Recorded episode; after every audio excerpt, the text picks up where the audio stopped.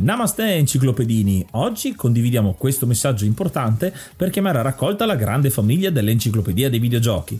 È passato ormai qualche anno dalla nascita del progetto e per continuare a creare contenuto abbiamo tanto bisogno di voi. Il computer con il quale realizziamo tutto il materiale dell'enciclopedia dei videogiochi, dal podcast alle grafiche, ai video, alle dirette, eccetera, dopo 12 anni di onorato e fedele servizio ci sta abbandonando con una rapidità preoccupante che ha reso quasi impossibile continuare a creare contenuti. Quindi, se volete, potete contribuire dandoci una mano andando su enciclopediadeivideogiochi.it e cliccando supporta il progetto. Ogni donazione ci permetterà di sostituire l'attrezzatura fondamentale e necessaria a tenere viva l'enciclopedia. Crediamo che l'unione faccia la forza ed in questo momento ne abbiamo proprio bisogno. Da 5 anni cerchiamo di regalare emozioni, condivisione, informazione su un tema a tutti noi tanto caro, i videogiochi. Grazie a voi potremo continuare a farlo senza il rischio di dover fermare tutto il nostro malgrado.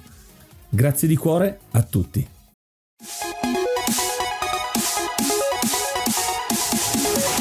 Namaste, io sono Ace, benvenuto ad un altro episodio speciale dell'Enciclopedia dei Videogiochi. In questo frangente parliamo di psicologia. Questa che cos'è? È un estratto dal nostro compleanno ADV Third, una maratona che abbiamo fatto ad aprile 2022 in cui abbiamo invitato tanti ospiti passati, presenti e futuri dell'enciclopedia dei videogiochi per indagare e parlare insieme di creatività. Questo era il tema generale. In questo caso abbiamo parlato particolarmente di psicologia, di stimolazione della creatività, di ricordi, di tutto quello che è l'ispirazione con cui noi facciamo contenuti. Ci sono tanti ospiti che andremo a presentarvi a breve, ci sono anche dei piccoli difetti tecnici eh, che sono dovuti alla live, ma se volete recuperarvi la live completa la trovate su Twitch, su YouTube, sui nostri canali e di videogiochi eh, mentre per quanto riguarda la versione audio ve l'ascoltate adesso frammentata in sei parti che così è più eh, godibile per tutti vi ringrazio tantissimo per la fiducia che ci state dando con questi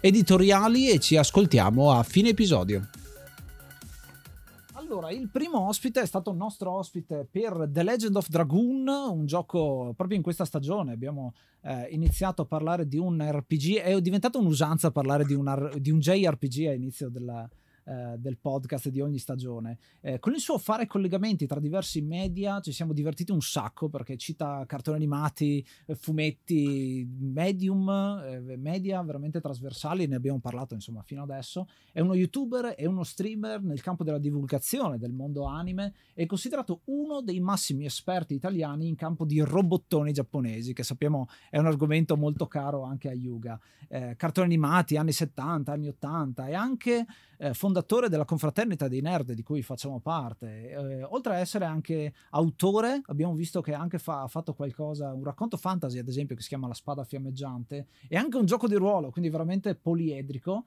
Eh, stendiamo il tappeto rosso per il vecchio nerd, benvenuto. Mamma mia che presentazione ragazzi, grazie, grazie mille.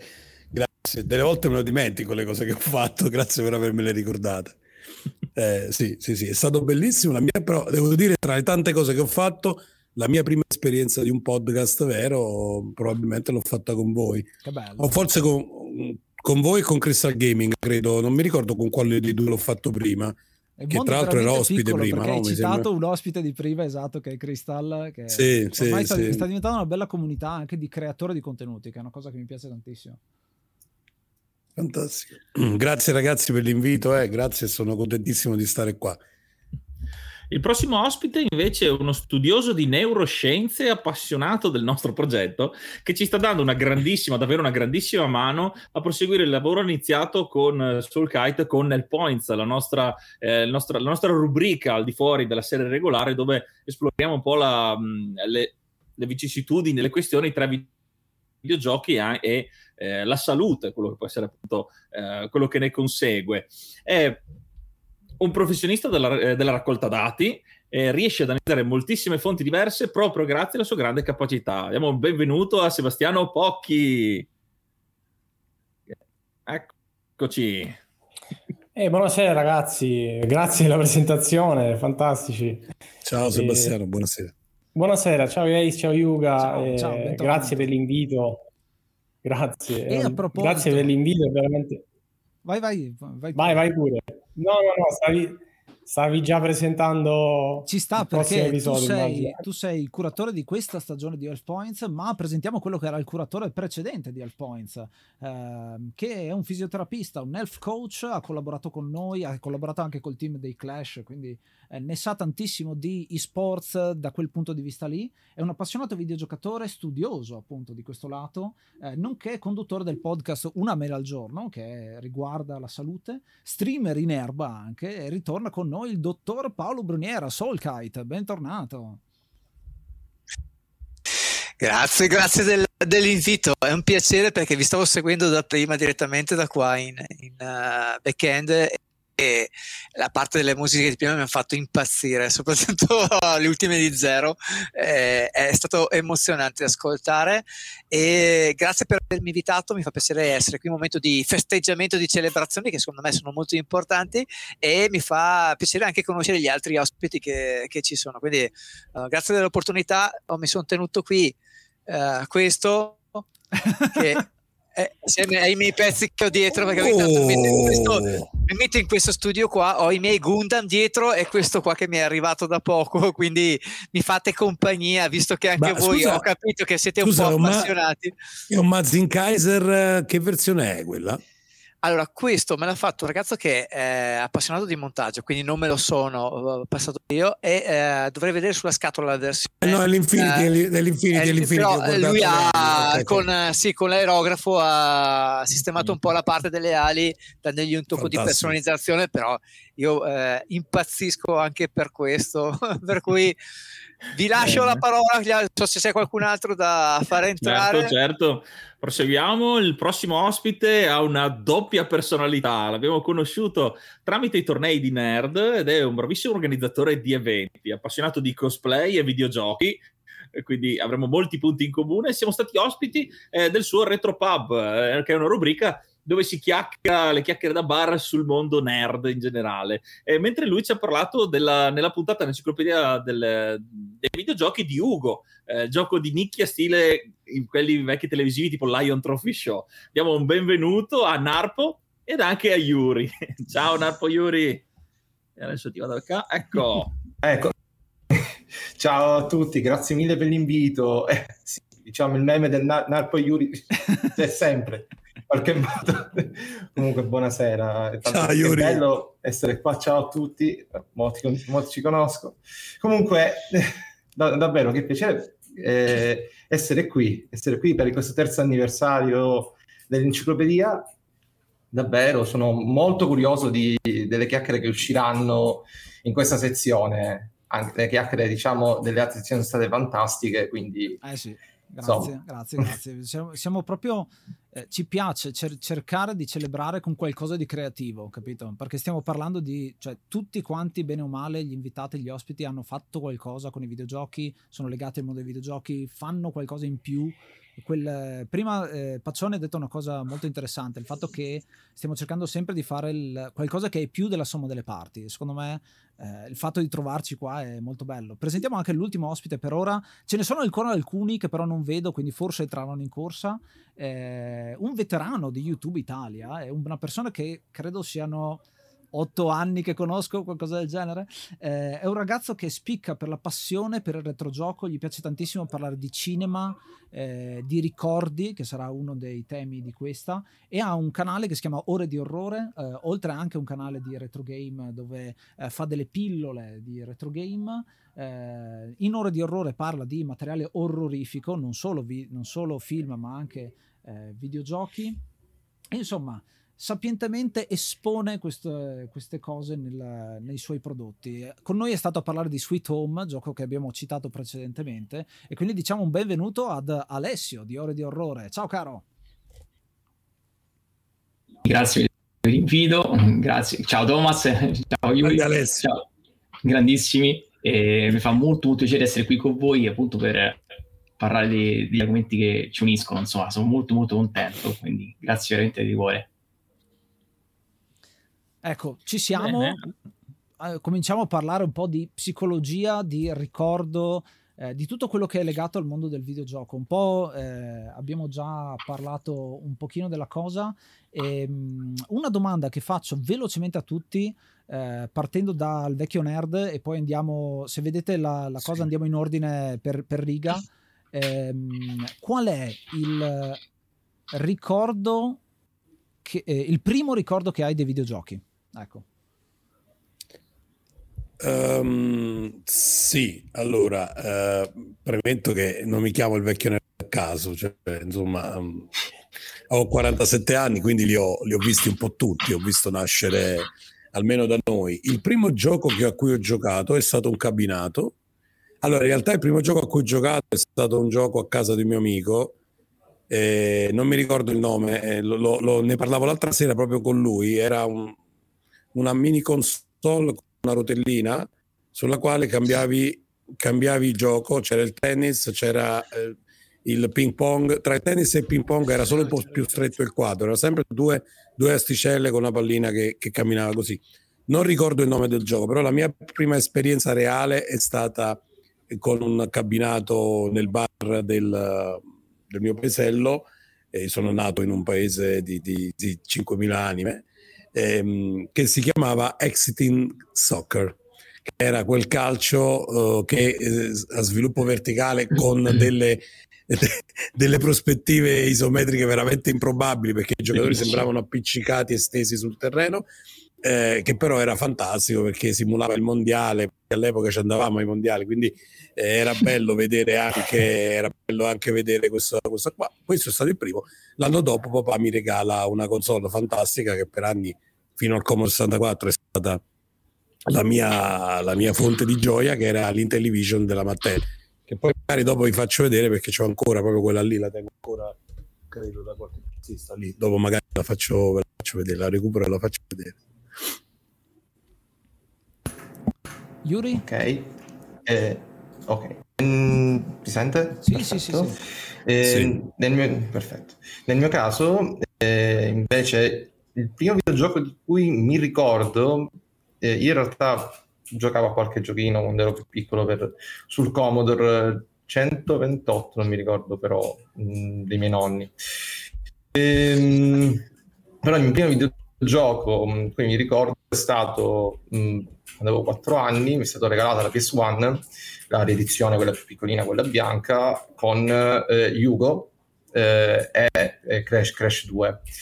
Eh, appunto, il fatto, è, il fatto di a 4 anni riuscire a giocare a questi, questi, giochi in qualche modo non capendoli perché era un po' quel primo, primo approccio con una console un approccio abbastanza particolare abituato da, da una tastiera e altri, e altri ritmi eh, però in qualche modo mi ricordo con eh, un, un, po' di eh, nostalgia perché poi li ho, li ho riscoperti, riscoperti più avanti e li ho finiti però per la prima volta.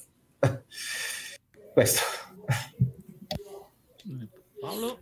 Allora, eh, sì, il mio ricordo è, è, molto simile a quello del vecchio nerd, nel senso che io oh, quest'anno faccio 50 anni, quindi anch'io la mia esperienza con, primi, con le prime console. Credo fosse una console gialla della Atari che aveva sempre questi due, due cosetti verticali che si spostavano e quello è stato il primo approccio il resto sempre case al baretto eh, all'epoca c'erano le lire quindi c'era la, non mi ricordo quanto andava se a 50 lire la partita e, però uh, io ero piccoletto quindi non mi facevano ancora giocare quindi io potevo semplicemente cercare di guardare le partite degli altri.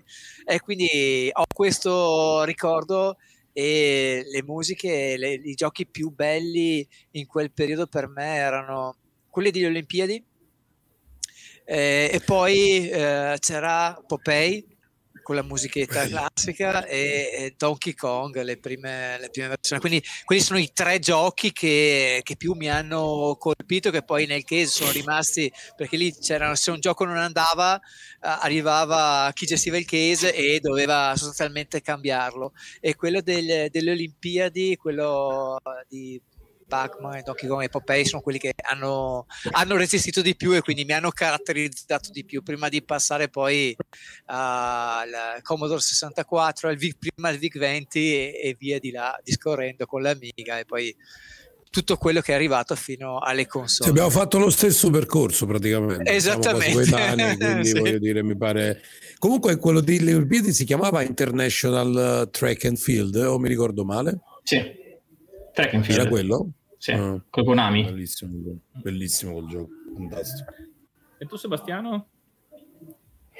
Ma allora, io ho sempre difficoltà a ricordare determinate cose, cioè no, ricordare proprio il primo è un po' difficile. Eh, I primi ricordi sicuramente ce l'ho grazie a mio fratello, perché ho un fratello più grande e una sorella più grande, e lui portò le prime console in casa, il primo fu il Commodore 64, e anche io mi ricordo, come diceva prima il vecchio nerd, di un gioco di cui però non ricordo il titolo, che diciamo era questo ragazzo che in sostanza doveva esplorare, mi sembra, dei vulcani, scendeva, c'erano dei fantasmini. Pitfall. Di... Eh, Pitfall. Mm, no, forse ho credo qual è, ho credo, no, forse no, però forse ho che quale dice, quello col bambino che ha la spadina che va sotterraneo nel vulcano, ok. Quello della Sì, mi ricordo che era sì. molto simile a Zelda, diciamo, quindi sì, sì, sì, okay, sicuramente eh. legato a quella. Poi anzi vi, dico, vi ringrazio che mi hai detto questi nomi così magari riesco a recuperare eh, quel, quel, titolo. Eh, quanto era bello questo eh, gioco, ragazzi. Eh, no, ma io mi ricordo, mi ricordo, che tra l'altro una delle cose belle fu che era in inglese e quindi eh, come si faceva prima, noi avevamo Google traduttore, perciò ci devo mettere lì con il dizionario, cercare di capire, di risolvere gli enigmi, quindi bello. Eh, penso che è proprio il primo, primissimo ricordo, quindi... Mamma mia, che immagini! Il mitico track and field che avete citato, no? Ma sì, questo sì. track and field è già avanti rispetto a quello che vi dicevo, eh, Exiting sì, Soccer, veramente imbara- è la grafica di quello. A me piaceva, morivo per quel gioco, ma rivederlo dopo vecchiato un po' malino, no? C'è, c'è la nostalgia. e, e chiudiamo a proposito di nostalgia, Alessio, il tuo primo ricordo con i videogiochi? E io seguendo la scia appunto di Thomas e di Paolo, comunque andando per i 45, eh, pure io ho iniziato molto molto presto perché all'epoca eh, avevo mio padre che gestiva un locale un, diciamo al centro di Roma dove appunto hai cabinati e spesso quando, quando appunto uscivo da scuola comunque io andavo lì a trovarlo con mia madre e quindi il mio primo approccio fu intorno all'82 con appunto con Pac-Man che per me è stata proprio l'apripista del concetto del videogioco cioè lì proprio l'innamoramento totale. E, e, poi appunto avendo appunto spesso camminati in rotazione eh, diciamo che quelli che mi hanno proprio colpito tantissimo, non so se vi ricordate, era uno era Barney Rubber, quella macchina che si zoomava, no? Con i salti, con il discorso del, del, delle stagioni, e poi con Zaxxon, Donkey Kong, Popeye, appunto citato, Nabler, quello del, del famoso serpente che si allunga mangiando, eh.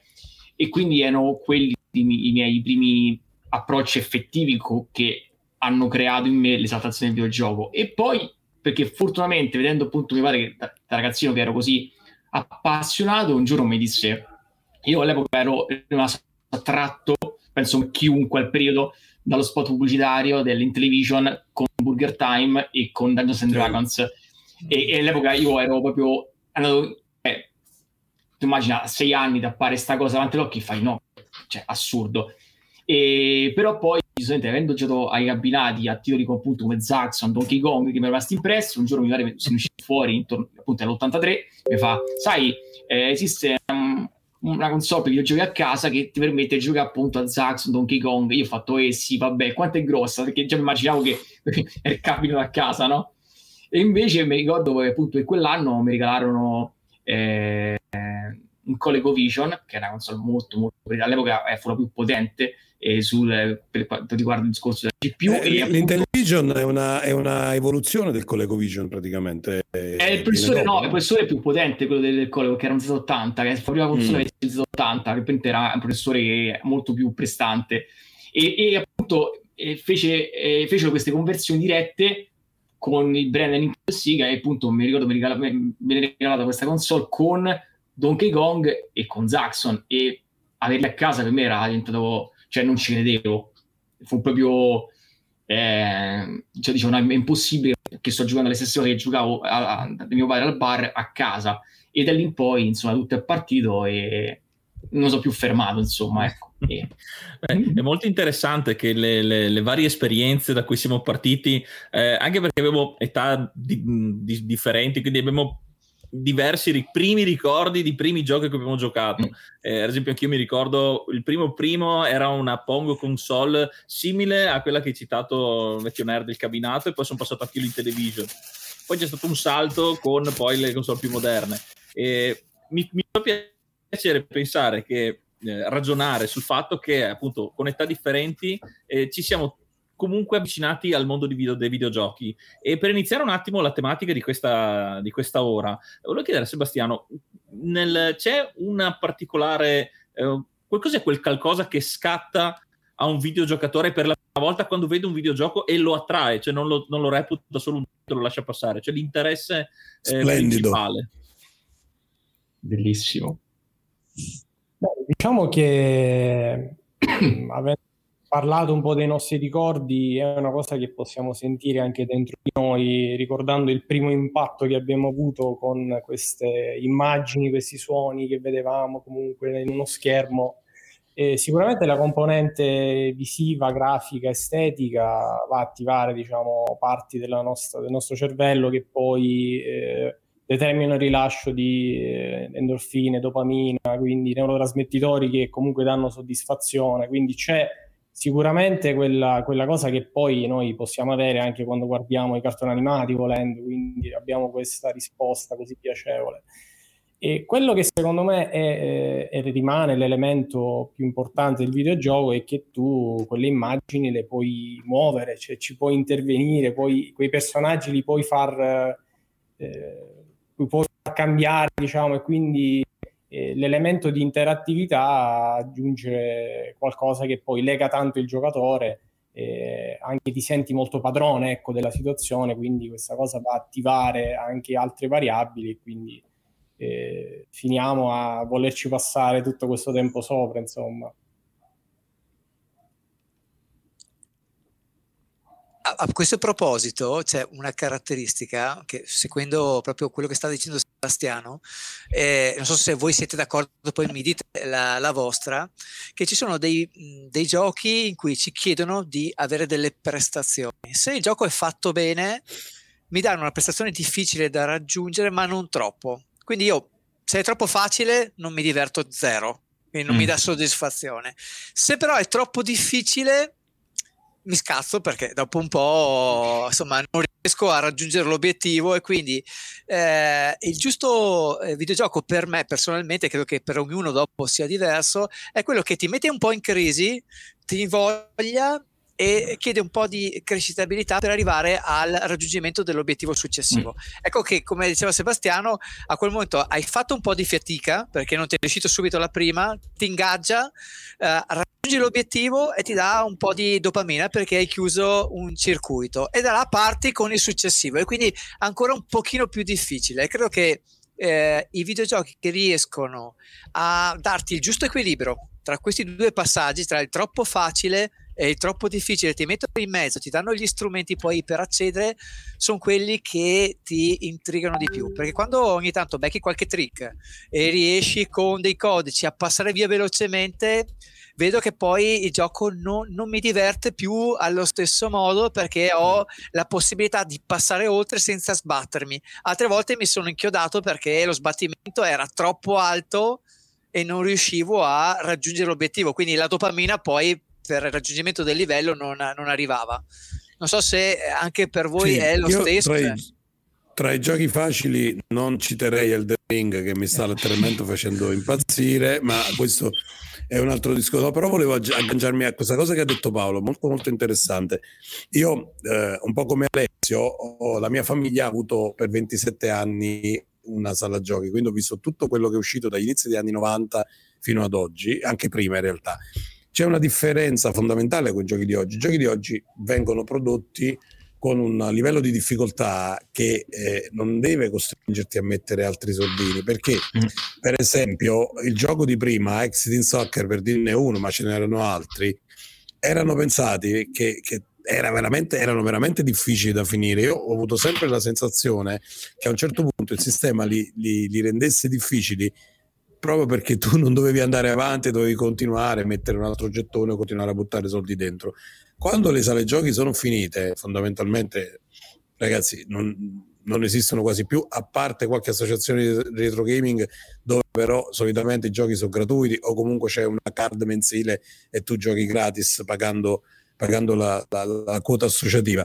E, quando quei, quelle sale giochi sono morte, dopo i giochi hanno avuto uno sviluppo diverso perché adesso conveniva tenere il ragazzo davanti al gioco, conveniva dargli una trama più avvincente e non di fru- frustrarlo, tra virgolette, a costringerlo a mettere altri soldi per andare per andare avanti. E per esempio, dal mio punto di vista, uno dei giochi più equilibrati, più fatti bene, più eh, diciamo che, che, sono proprio su quella linea sottile eh, tra, tra, frustrazione e goduria, dico io, no?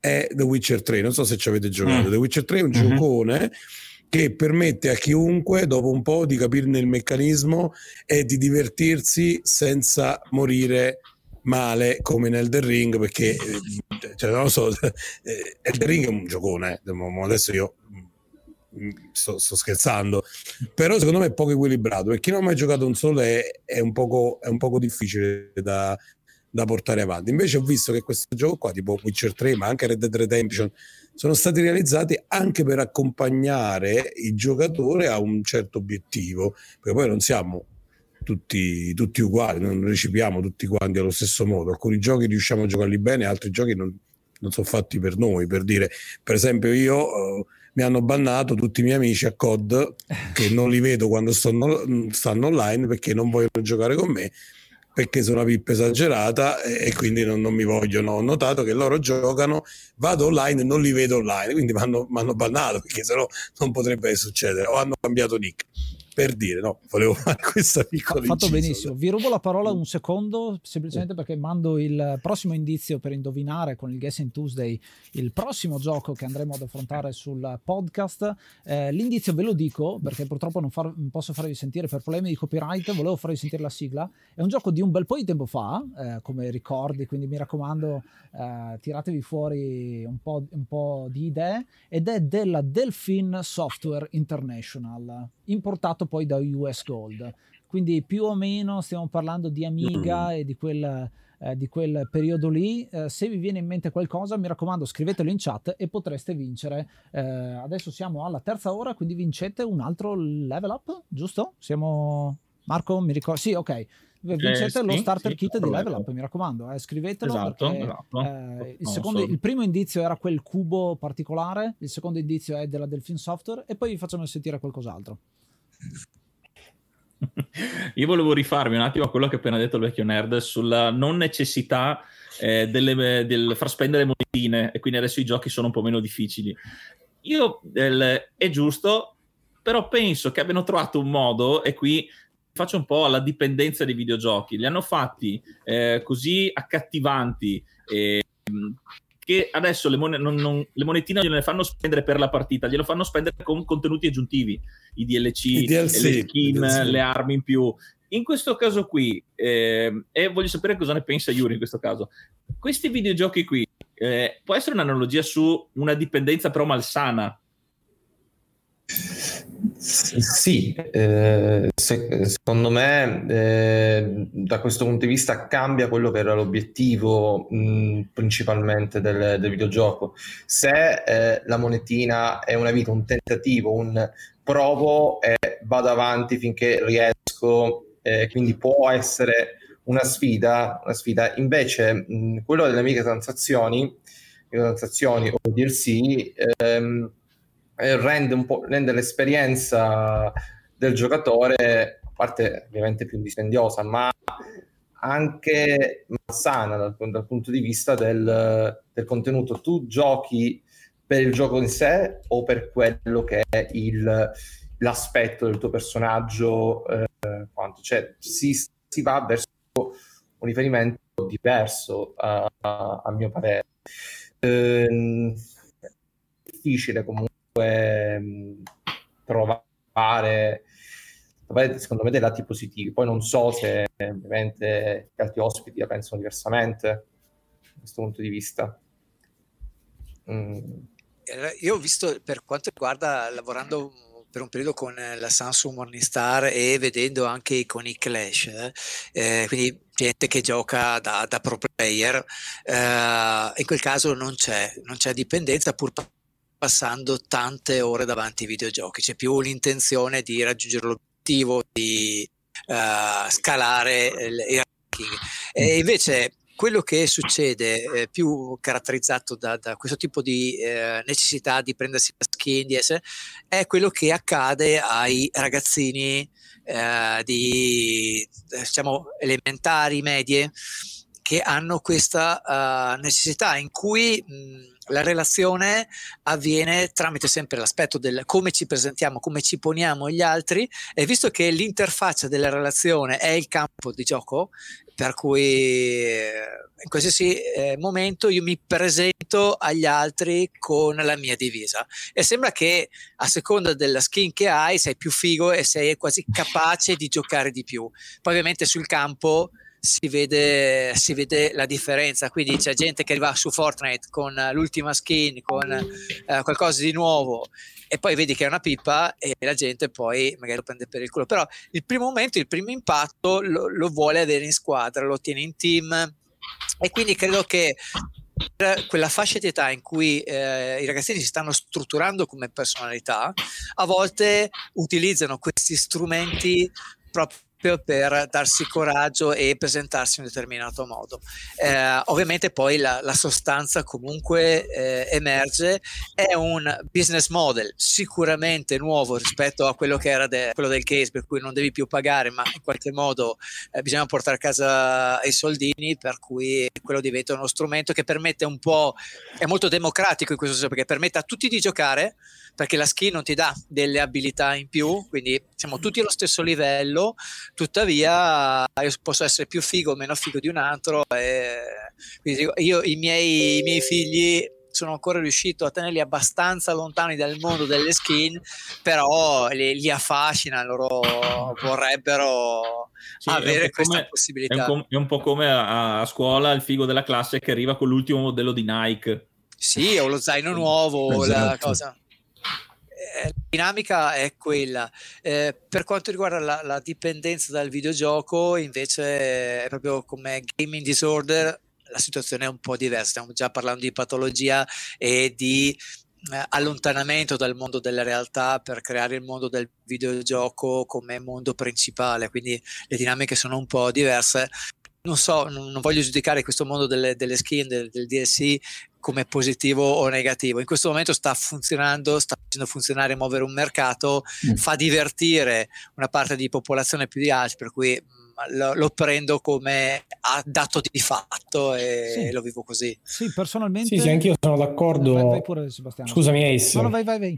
No, sono d'accordo sul fatto di non, diciamo, ehm, definirlo negativo in assoluto. Io pure sono a favore magari di questo nuovo modello di business, soprattutto per un discorso che eh, a me piace tanto, che il videogioco oggi può arrivare a, a tutti, a tantissime persone, quindi soprattutto quei videogiochi che magari sono uh, inizialmente almeno a costo zero, tu effettivamente lo puoi provare, quindi chiunque comunque lo può utilizzare e poi anche le microtransazioni io diciamo non, non sono critico in assoluto, uh, giustamente la cosa importante è che eh, si possa stabilire un limite magari per il giocatore che non deve spenderci troppi soldi sopra e quindi magari regolare in questo modo la, l'aspetto diciamo economico però eh, è un sistema diverso che magari può far arrivare dei giochi a tutti pensiamo a Fortnite per esempio che ti per sé è gratuito infatti tu lo citavi Paolo sì, è il modello free che ti permette di eh, avere il videogioco che invece di magari accedere con 50-70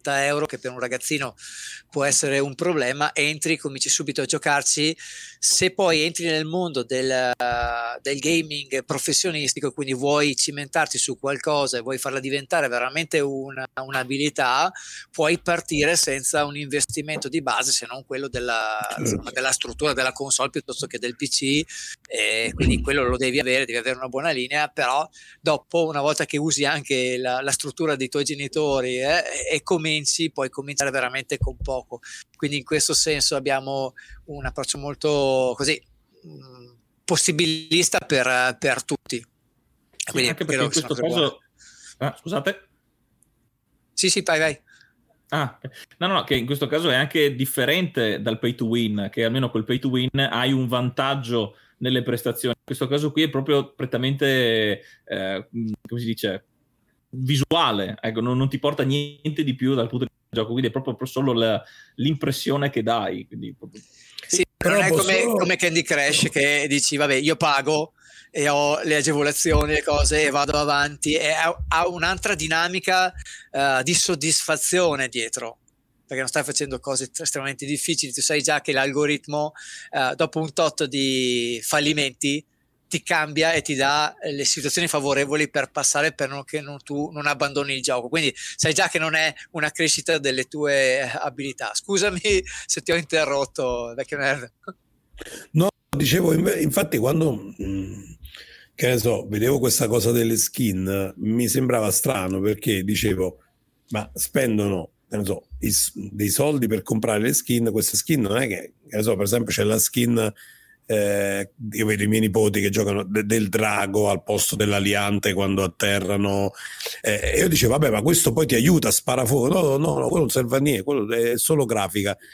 E da questo punto di vista facevo fatica proprio a digerirla questa cosa perché non riuscivo a capire questo fatto di apparire in gioco più figo quanto eh, potesse cambiare l'idea che poi tu alla fine devi ammazzare, tra virgolette, devi, devi vincere, eh, no, perché poi se no è brutta come eh, devi vincere eliminando, ecco, scusa, non mi viene la parola, eliminando gli altri. Mo che sei più bello e c'hai il vestito bello, sei più figo.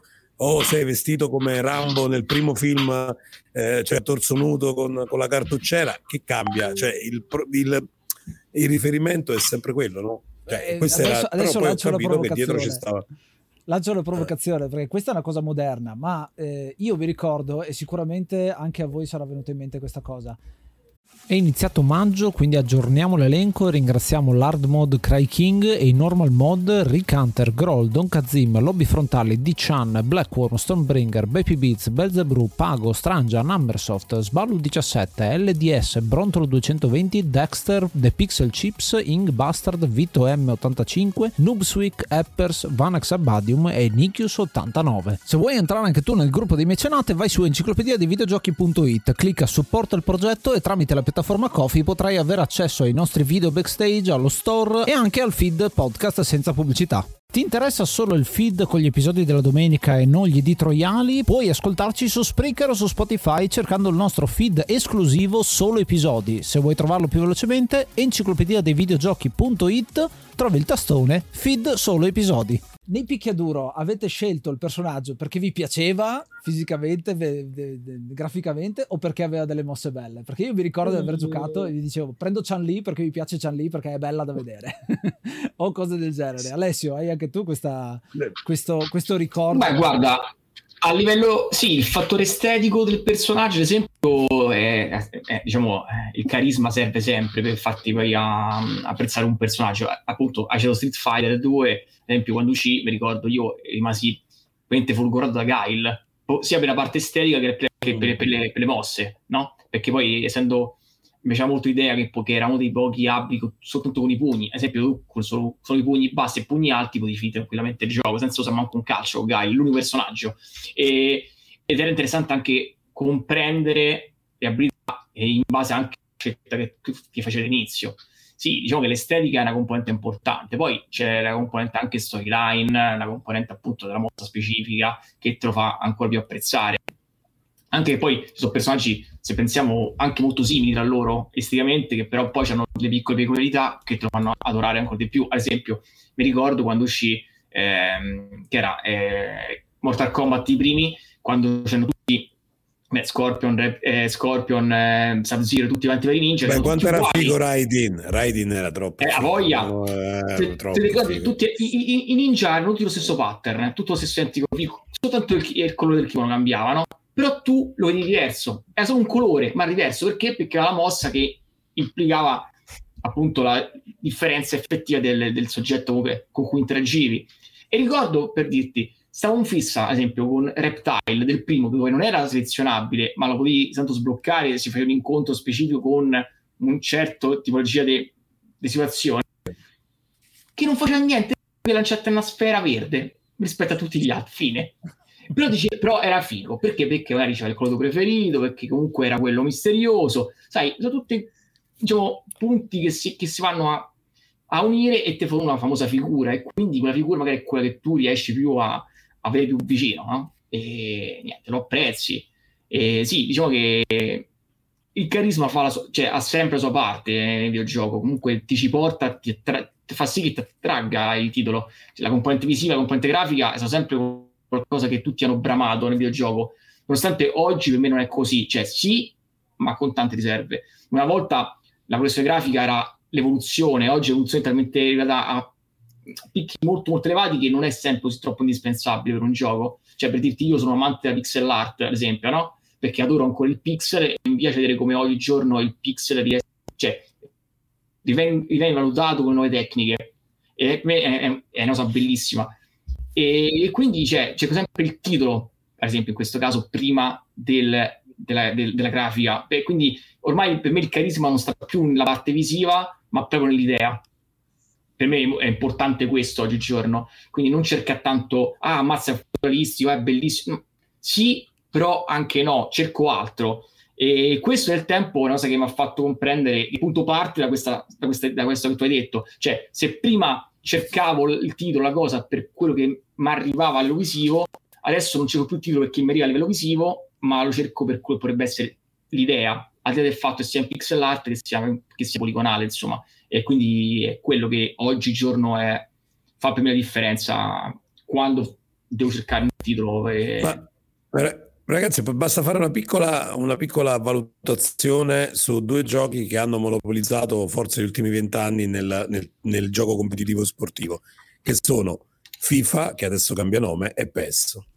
Cioè, FIFA e PES erano l'esempio classico perché per un periodo FIFA era molto bello, eh, era lavorato meglio, aveva il brand ufficiale di tutte le maglie della Champions League, eh, le facce dei giocatori somigliavano di più e tutto il resto, ma fino al 2012, che lì è lo spartiacque, fino al 2012 la gente preferiva PES perché PES era un gioco eh, dove la giocabilità era messa dentro. Magari c'era Ronaldo sì. che non somigliava a Ronaldo, ma quando giocavi ti divertivi di più.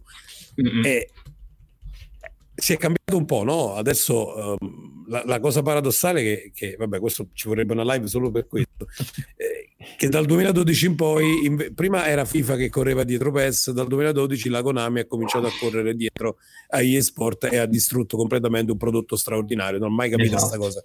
No, è stata una guerra fredda al contrario, cioè una cosa veramente strana. Mm-hmm. Però per dire l'esempio che si potrebbe fare è, è quello, no? questi due grandi giochi che mm. a loro modo erano uno più bello e uno più, più giocabile.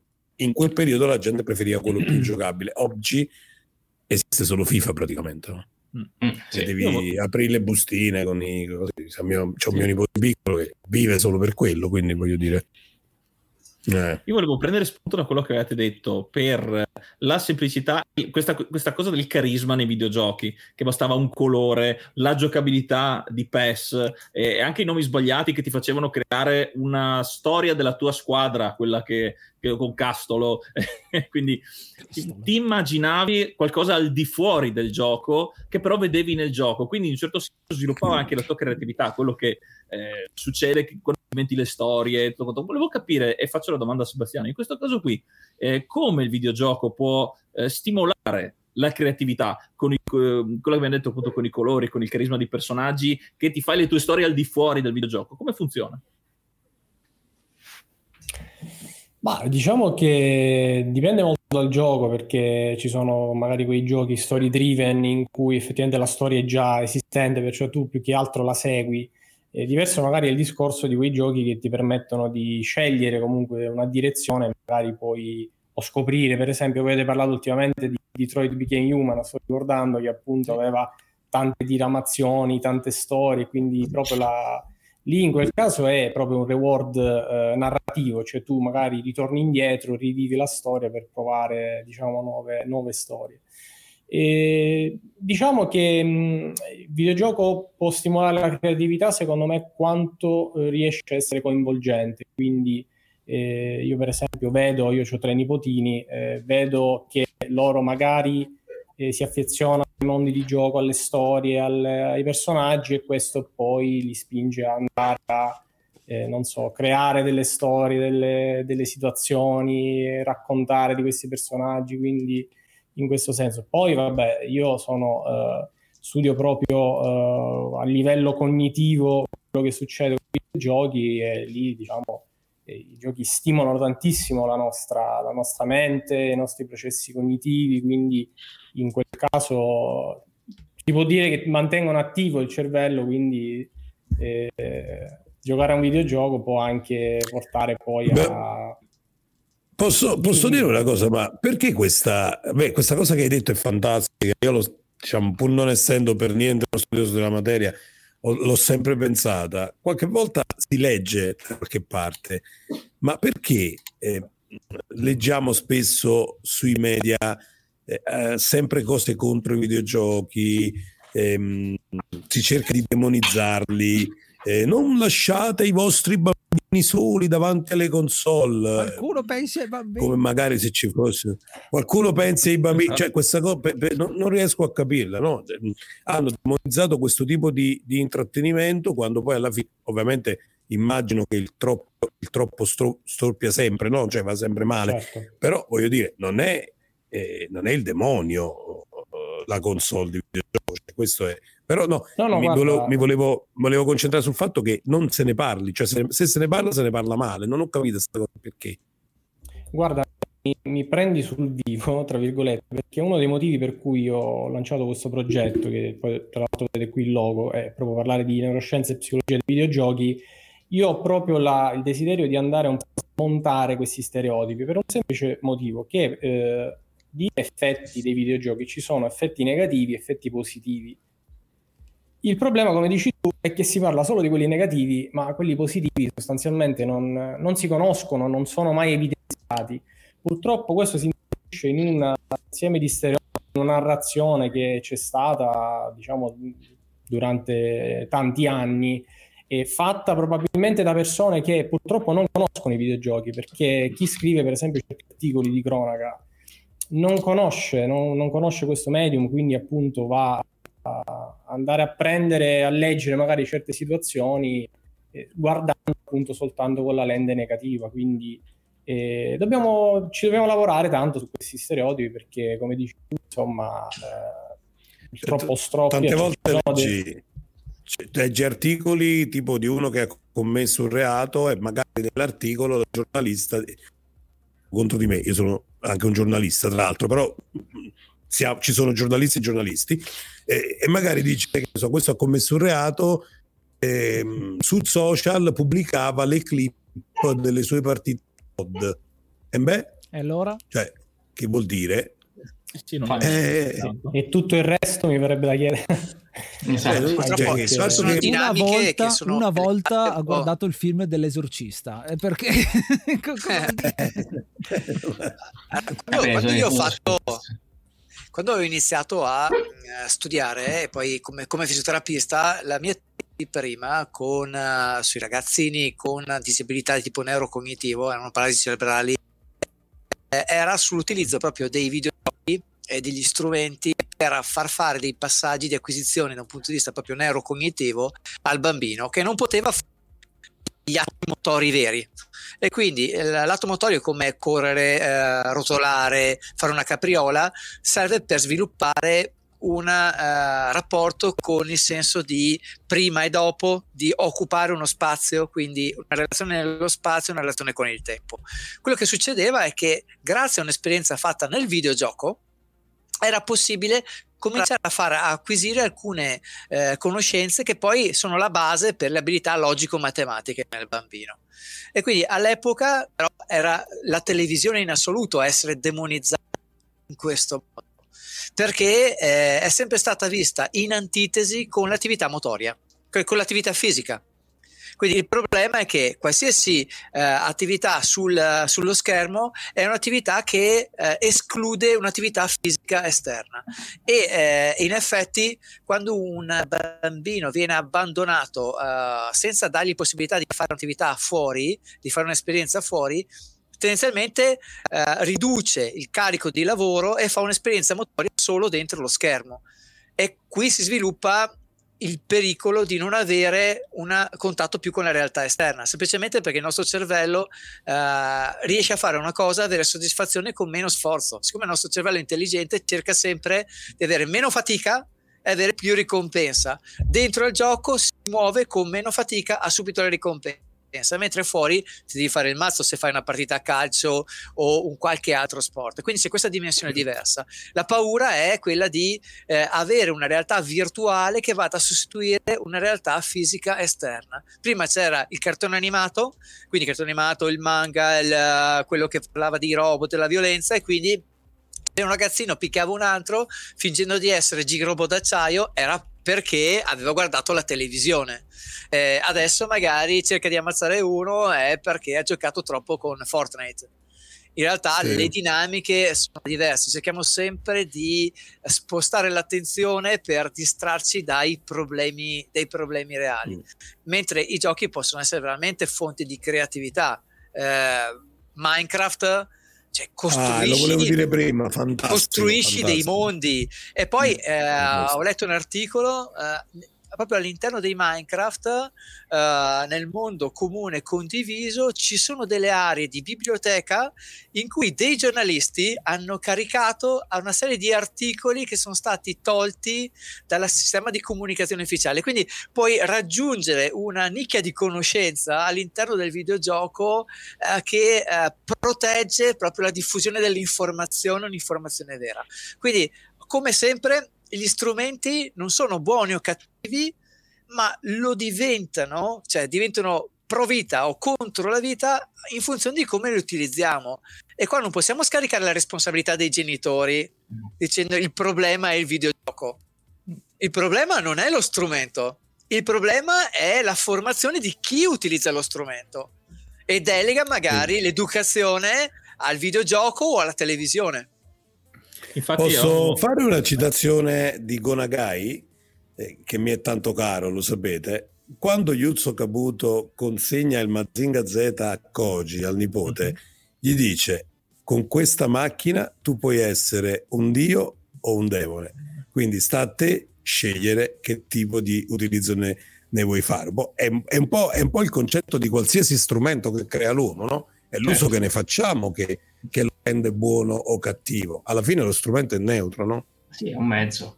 Sì, infatti ne avevamo parlato eh, del, di come bisognerebbe appunto sfruttare anche dal punto di vista del, dell'educazione, anche per la pedagogia nelle scuole, per evitare appunto questa demonizzazione, perché eh, è, e torno ancora più indietro alla classica notizia eh, uomo uccide una persona, è colpa dei videogiochi. Ci vorrebbe, e qua cito una battuta eh, di Bill X degli anni 90, riferita ai videogiochi in questo caso, una bella notizia. Eh, giocatore di videogiochi scopre la cura per qualcosa oppure riesce a una notizia esatto. positiva. Infatti, C'è quando ci sono le, che... le notizie del, magari delle, delle, um, delle parti scientifiche eh, nei telegiornali in cui parlano che grazie ai videogiochi sono state implementate eh, delle cure o comunque delle, delle, anche delle terapie che possono essere utili, quella lì è proprio da lacrime agli occhi perché veramente siamo ancora eh, al punto da demonizzare tantissimo i videogiochi, purtroppo. Mm-hmm. Sì. Insomma, bello perché stiamo andando proprio nel, nel, profondo di questo argomento, mi piace tantissimo, mi sa che lo continuiamo anche uh, tra poco. Uh, facciamo un po' di pausa, uh, giusto per qualche annuncio, una pausa pipì perché veramente io sto esplodendo in questo momento, scusate, e ritorniamo a breve. Ma restate qua, eh? Ok. Eccoci ritornati, bentornati a tutti quanti. Dopo la pausa dovrei avervi attivato tutti quanti i microfoni. Giochiamo anche un pochino e eh, continuiamo ad entrare nel dettaglio. In questo caso abbiamo Narpo Yuri contro Yuga. Eh, giocheranno un po' a, e adesso vediamo se la regia di Rick ce lo fa vedere. Eccolo qua, Super Puzzle Fighter 2. Un gioco fantastico. Ve lo ricordate in sala giochi questo gioco? È uno di quei giochi Eh, Sì. Tornando a parlare di audio, che l'audio subito mi faceva dire: Ok, là c'è Super Puzzle Fighter immediatamente. Non so se avevate anche voi questa sensazione, Thomas. Sì. Sì, sì, assolutamente. Questo qua è uno di quei giochi che, come dire, arriva eh, a occhi chiusi, lo trovi come, come fossi nella casa dove sei cresciuto, no? Che ti puoi muovere, arriva proprio il suono e capisci. Sì, sì, assolutamente sì. Erano pochi quelli così, però ce n'erano 4-5 veramente eh, molto significativi, insomma, da questo punto di vista. Fantastico. Anche se io l'audio, l'audio del, mm, del gioco in sottofondo non lo sento. eh. E in questo caso mi sa che l'ho escluso io perché, perché per questione di livelli, però intanto ce Ah, lo ok. vediamo. Insomma. Ok, ok. ok. Un- una domanda che faccio a eh, Sebastiano. Abbiamo parlato insomma di meccanismi mentali, di eh, ricordi, ehm, scien- citando anche quello che abbiamo fatto prima per quanto riguarda il suono. Eh, c'è qualcosa che ci fa legare di più il suono a un ricordo? Perché io ho sempre questa cosa del se sento un suono ho- riesco più facilmente a ricordare le cose rispetto a vedere un'immagine. C'è qualcosa secondo te dal punto di vista proprio scienza e, e psico, no, neuroscienza più che altro? Ma diciamo che mh, tutti gli elementi del nostro cervello sono collegati tra di loro, quindi quando tu riesci a creare un'associazione, questo ti permette poi di rievocare magari un contenuto, un qualcosa, se l'hai associato a una musica, un'immagine, eccetera. E poi c'è da dire che c'è una legge importante sulla, sulla memoria per cui noi tendiamo a ricordare molto di più le cose che eh, diciamo registriamo dai nostri canali sensoriali, cioè noi registriamo per esempio molto più facilmente le immagini rispetto, o i suoni anche rispetto, non so, a un contenuto testuale. Eh, se vi ricordate, per esempio, a scuola, quando magari si, si studiava, so, la storia, c'erano magari delle date, delle cose, tan- una grande parte, diciamo, testuale o anche concettuale, tu devi ricordare una cosa, se riuscivi ad associarlo a un'immagine, eh, era molto più facile andarla a recuperare. Eh, diciamo, a livello cerebrale noi abbiamo una struttura che è l'ippocampo, che è al centro del nostro cervello, che va a diciamo, memorizzare, si occupa proprio della memorizzazione, ma quello che fa è andare a riallacciare un po' tutte le- tutti gli elementi che sono collegati insieme. Quindi, per esempio, se c'è un ricordo, qualcosa, collega l'immagine, il suono che, stai, che hai sentito in quel momento, e quindi poi tutte queste cose ti servono come delle imbeccate, diciamo, per ricordare il contenuto. E quindi questo, questo è, è anche una cosa eh, come posso dire, un consiglio per chi vuole imparare ricordare le cose, io eh, uso proprio questa strategia, cerco sempre di collegarla a un'immagine perché quello ti, ti aiuta. Ottimo, ottimo. Allora, ehm, colgo un attimo l'occasione perché eh, per problemi di tempo dobbiamo salutare Paolo e quindi passo la palla da eh, Elf Points 2 a Elf Points 1, ritorniamo indietro. Grazie ancora Paolo per essere stato con noi.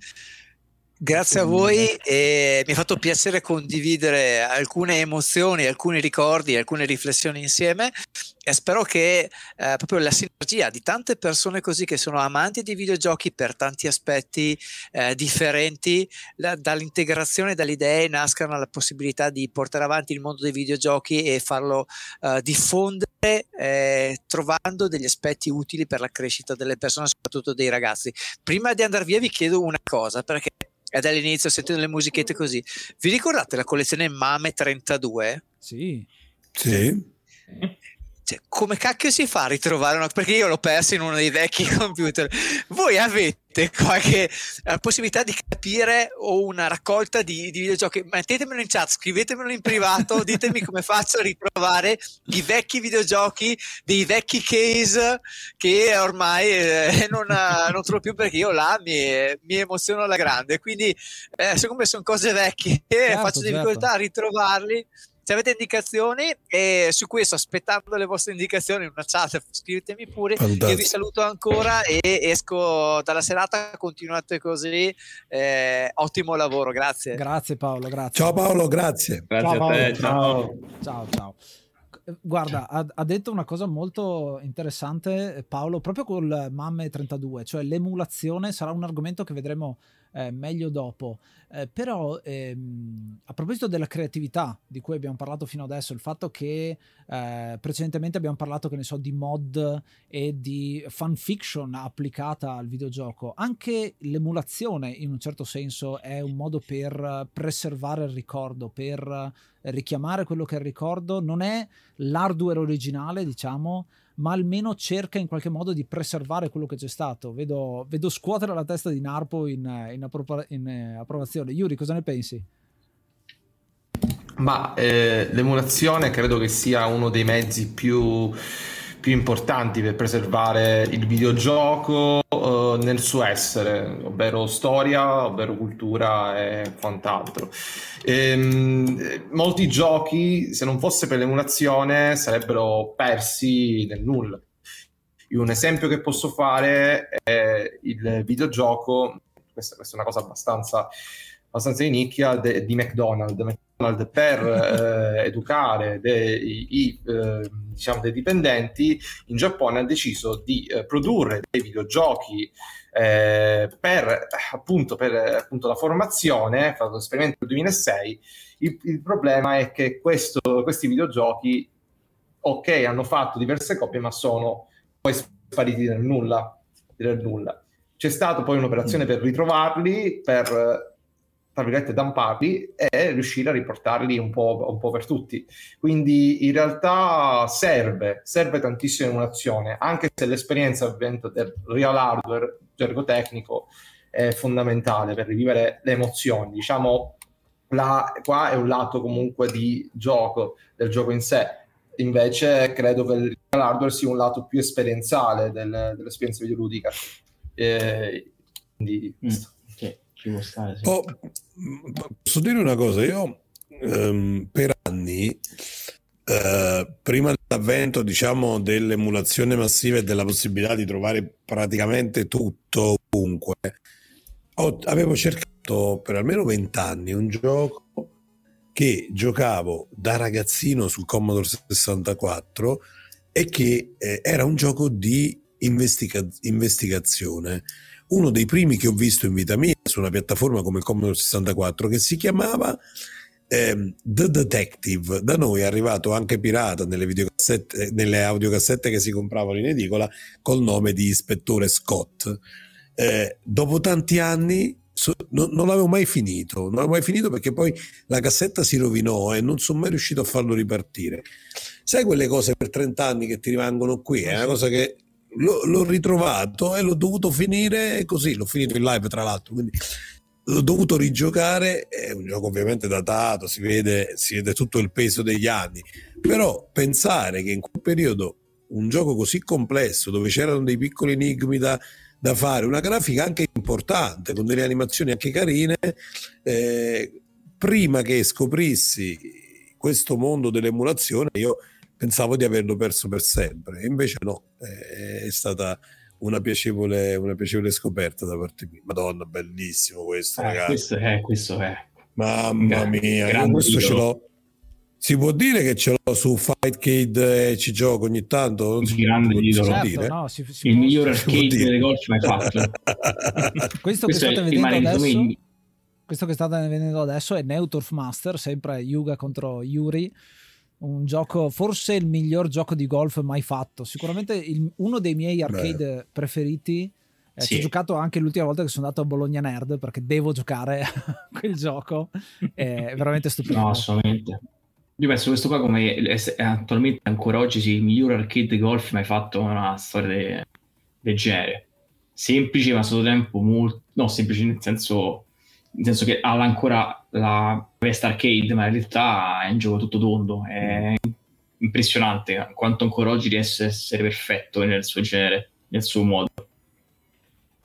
Anche se porto nel cuore del golf, io vi dico... Mi, mi, Posso farvi, una, posso farvi una confidenza? Ho portato durante la pandemia con i bimbi piccoli, uno di 5 uno di 8 anni, la Pandora Box è il gioco più gettonato in assoluto. Cioè, si giocava solo a questo. Ma i bambini eh, di 6 anni. Bellissimo. Fantastica questa e, cosa qua. Cioè, questo... Cioè, la PlayStation non l'accendevamo più. Questo sottolinea il fatto che noi siamo tutti di età diverse. Una delle cose che vogliamo dire, eh, che sta venendo fuori da, da questa maratona, è l'intergenerazionalità, il fatto che eh, siamo tutti quanti in un certo senso eh, legati al mondo dei videogiochi, anche se abbiamo età diverse, non ce ne frega assolutamente niente, eh, perché è bello condividere, è bello vedere che il gioco, certo. anche se è un gioco che ha 30 anni, eh, effettivamente è ancora bello da giocare, è ancora eh, sì. Quindi vuol dire che non è solo grafica, non è solo musica, che questo gioco esatto. in tutti e due i reparti è eccelso, ma è proprio qualcosa di giocabilità che ti lascia un'esperienza dentro indimenticabile, insomma, senza tempo. Sì, sì. Eh, ma ancora oggi, ad esempio, quanti di noi giocano ancora titoli eh, nella, prima, nella, prima, pixel art, quindi dei primi anni 80? Ad esempio, giochi come un certo un Kung Fu Master, ancora oggi è giocabilissimo. No. Div- ma io cioè, mi ricordo ancora la, la, musichetta, cioè in testa. Quella, è... è rimasta impresso, normale. E comunque era, era, era accattivante, cioè, scorreva benissimo. Ancora oggi uno giochi, non è che dici, oh, la grafica. No, per niente, anzi, sei, sei, sei attratto dal gioco in sé.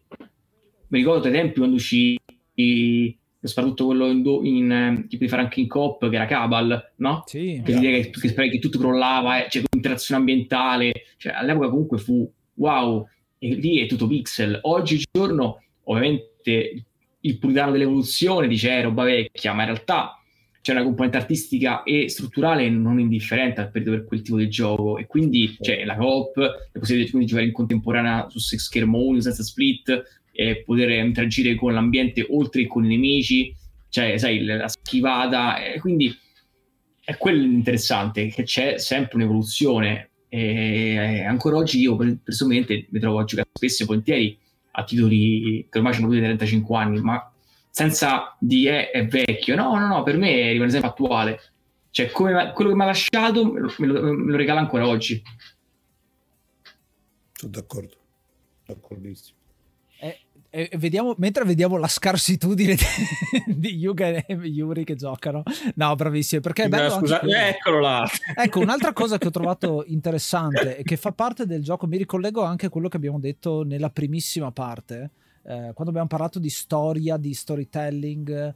Eh, e di eh, quello mm. che succede nel videogioco. Il fatto che il videogioco ha bisogno di te per essere giocato eh, hai anche diritto a sbagliare, hai anche diritto a eh, non essere bravo a un videogioco, che secondo me è una cosa che mi piace. Sì, c'è la parte competitiva, ma è bello anche fare queste cose perché poi si ride degli errori. Anzi, io mi ricordo in sala giochi che c'erano le persone dietro di te che ti prendevano in giro proprio perché volevano giocare a loro ed era il loro turno, no? Quindi appena finivi le monete dicevano no, adesso tocca a me, no? Vi ricordate? No, che loro speravano proprio che tu morissi eh sì, il prima sì, possibile. Oppure la famosa frase che si diceva all'epoca, eh, che era posso fare un cannoncino, che sarebbe la vita, no? Io, io faccio FIFA.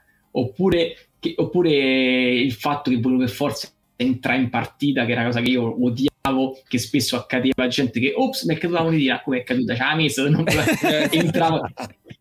entrava. Tante volte, eh, no, fatta apposta. E come l'ha fatta apposta? Quella si inserisce, non è che, non è che magia ce la tiri dentro, però capita spesso gente non che... è che sono tutti Michael no, Jackson che tira la molettina e casualmente... Eh, esatto, tutto esatto. effetto un walker ne per tutti, insomma, ecco. E, e no, è niente, no, e capita spesso, e questo capita molto spesso di picchiaduro, perché si ha fatto lo storyline perché volete la fine del personaggio, poi magari quello entrava in partita e tu dovevi sperare o debatterlo, se no continuava lui. E lì lo si chiama come io ho, ho iniziato il percorso e tu me lo finisci. Però era beh, però anche divertente che si creano queste sempre queste situazioni un po' particolari in sala che, che comunque era comunque allegra anche per quello che comunque era sempre la passione del gioco in sé era, era interessante anche questa come cosa oltre il vecchio score system che oggi purtroppo è dimenticato ma una volta tu giocavi per lo score ah, per sì. il punteggio e le famose, tre, le famose tre letterine che venivano lì che quando chiunque andava quel giorno al bar eh, chi è questo che ha vinto? Chi è questato? E arrivavi tu, eh. so io, perché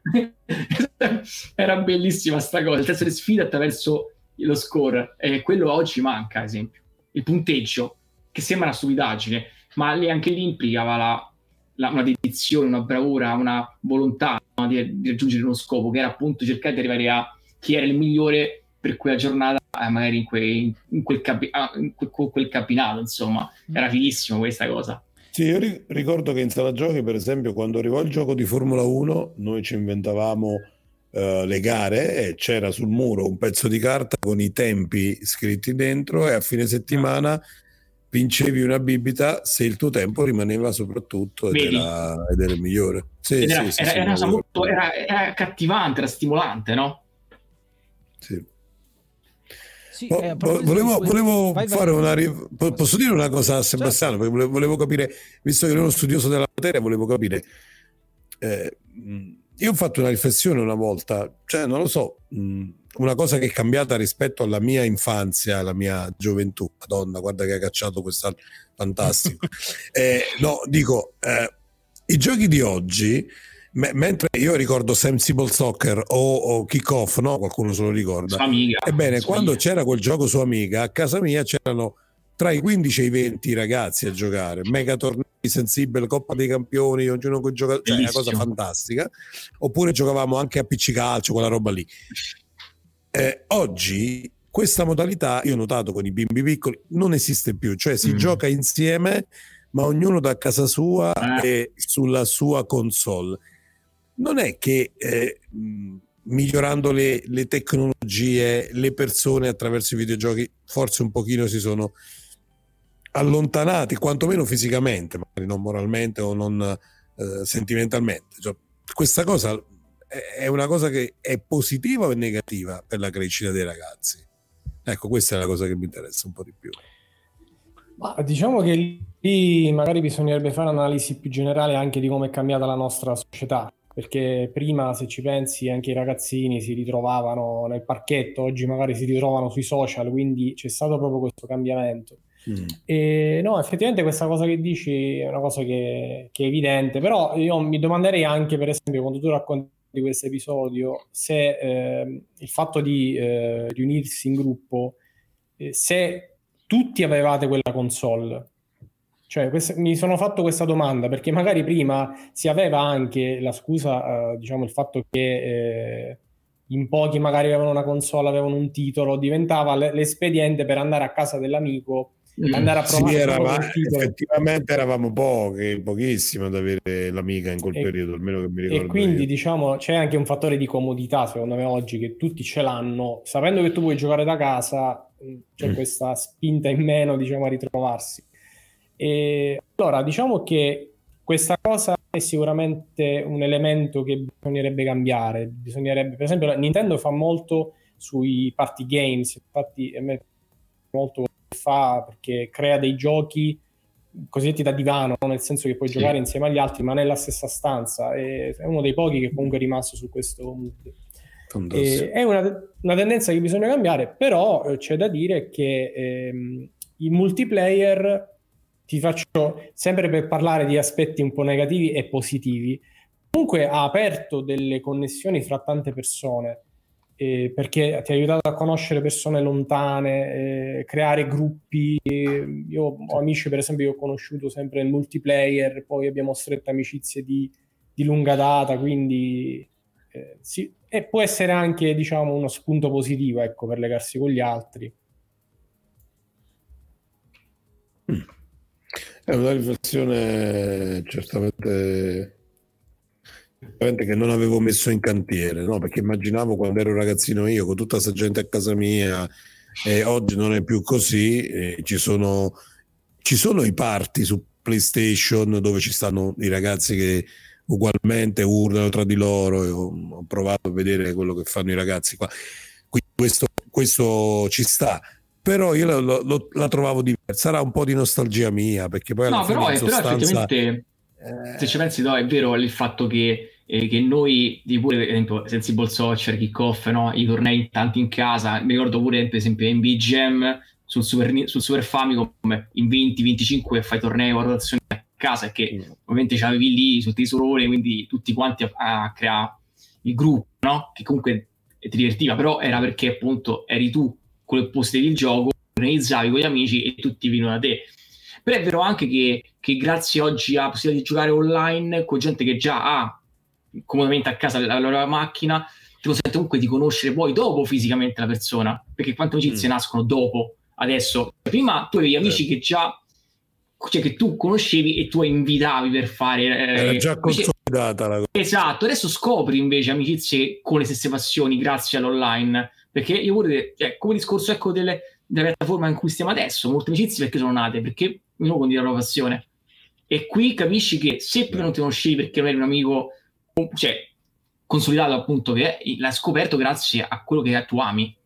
E quindi è, secondo me è, potrebbe essere visto anche come un valore aggiunto perché fa è, diciamo che fa due funzioni in una, nel senso diventa da ignoto per l'unione sotto il gioco, però nel momento in cui poi stringi un'amicizia, nulla toglie che quell'amicizia possa diventare un'amicizia fisica, reale, anche esterna ah, sì. e anche magari migliore di tantissime altre, perché no?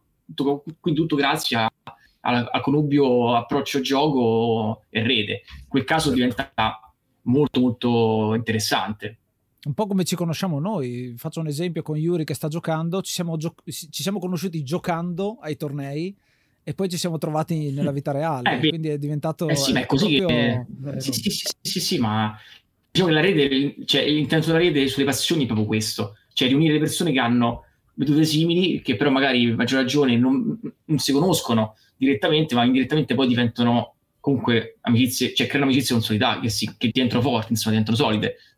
Akira e questo è commenti, importante. Akira nei commenti sta dicendo in questa live ci sono tre persone che sto seguendo da due anni e probabilmente non hanno interagito tra di loro ma stasera in questa maratona interagiscono insomma. È bello eh, perché eh, può, essere che magari abbiamo eh, si dice gusti differenti in termini di politica che ne so di qualsiasi altra cosa ma ci lega il fatto che abbiamo il videogioco in comune e, e quindi, ah, sì, e quindi poi diventa figo per quello. E un altro aspetto che vediamo con Cadillac e Dinosauri, che è il gioco che, che stanno giocando Yuri e Yuga, eh, è quello della cooperazione, che è una cosa molto bella, perché il videogioco non è solo competizione, ma è cooperazione, che è una cosa che eh, nelle altre arti, citando quello che abbiamo fatto nella primissima parte, non si vede così tanto spesso. Non solo sei tu a creare quello che è il videogioco, a creare quella che è storia, ma lo fai anche insieme ad altre persone, no?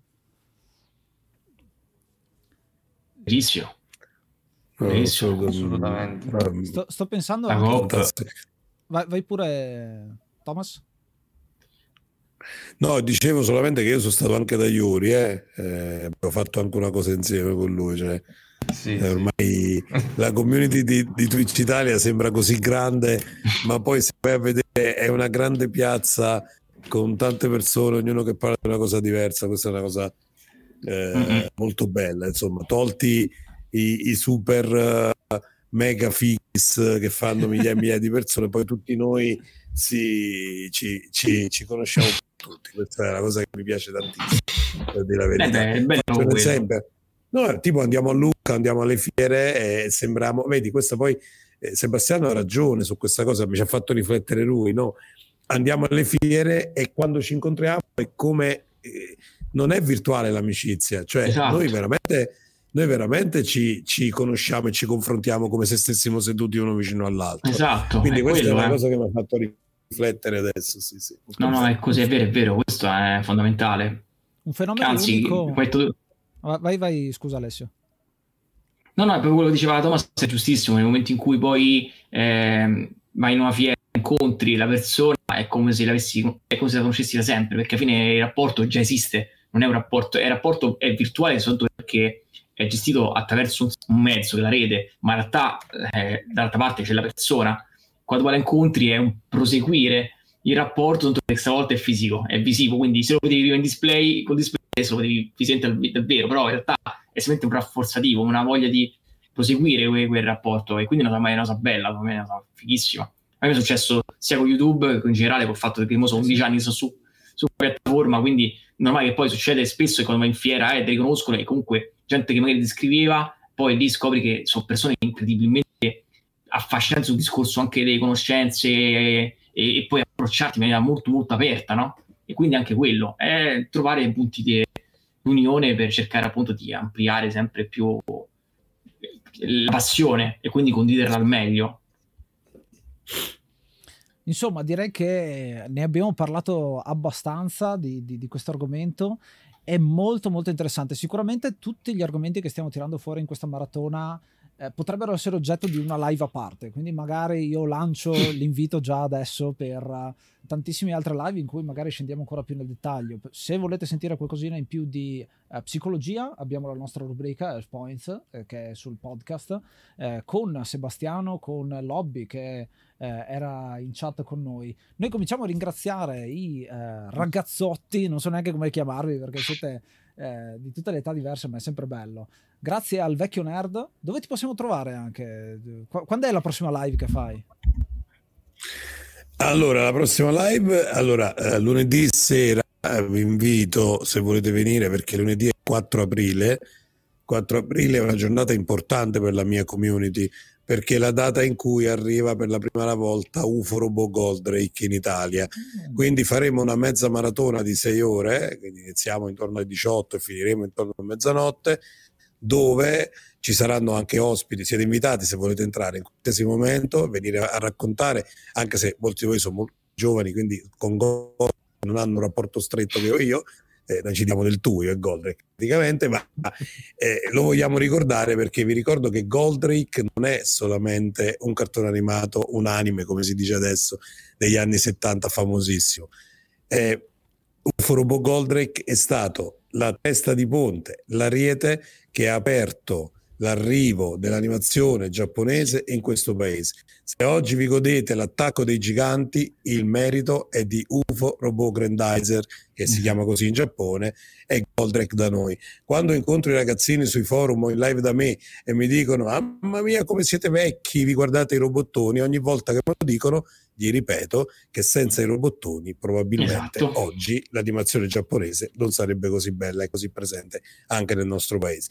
Quindi celebriamo questo grande personaggio che è arrivato nel 78 da noi, eh, insomma lunedì, poi io in generale tutte le sere, dal lunedì al venerdì, con una cosa diversa, sono sempre, eh, sono sempre in live, insomma, eh, e delle volte faccio anche delle estemporanee perché muoio male a Elder Ring, ve l'ho detto già all'inizio, ogni tanto voglio farmi vedere mentre muoio in live e quindi parto con delle live assurde dove volano anche delle imprecazioni importanti, insomma questo è un aspetto che eviterei, però per altre cose molto culturali, molto interessanti.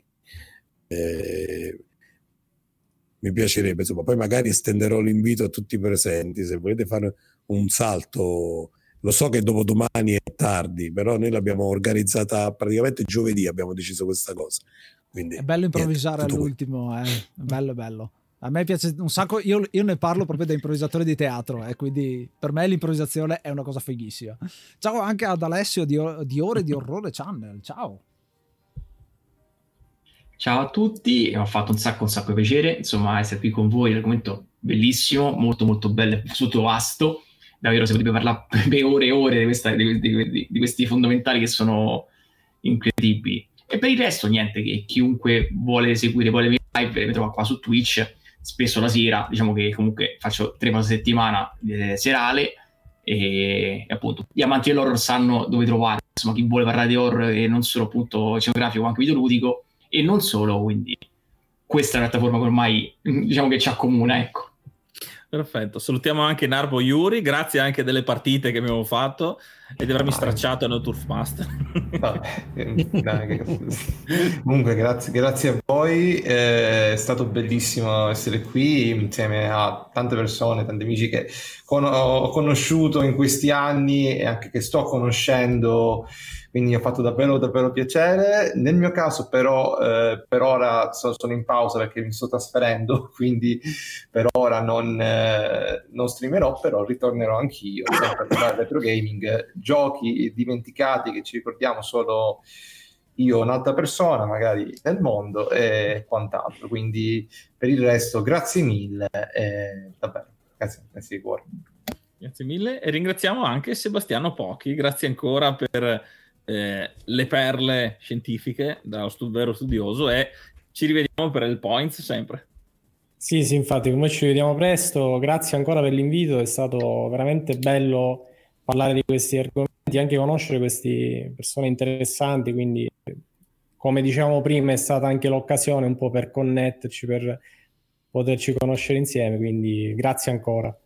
Perfetto, allora ci vediamo alle 21 col prossimo giro di ospiti. Grazie ancora a tutti quanti. Ci rivediamo tra poco.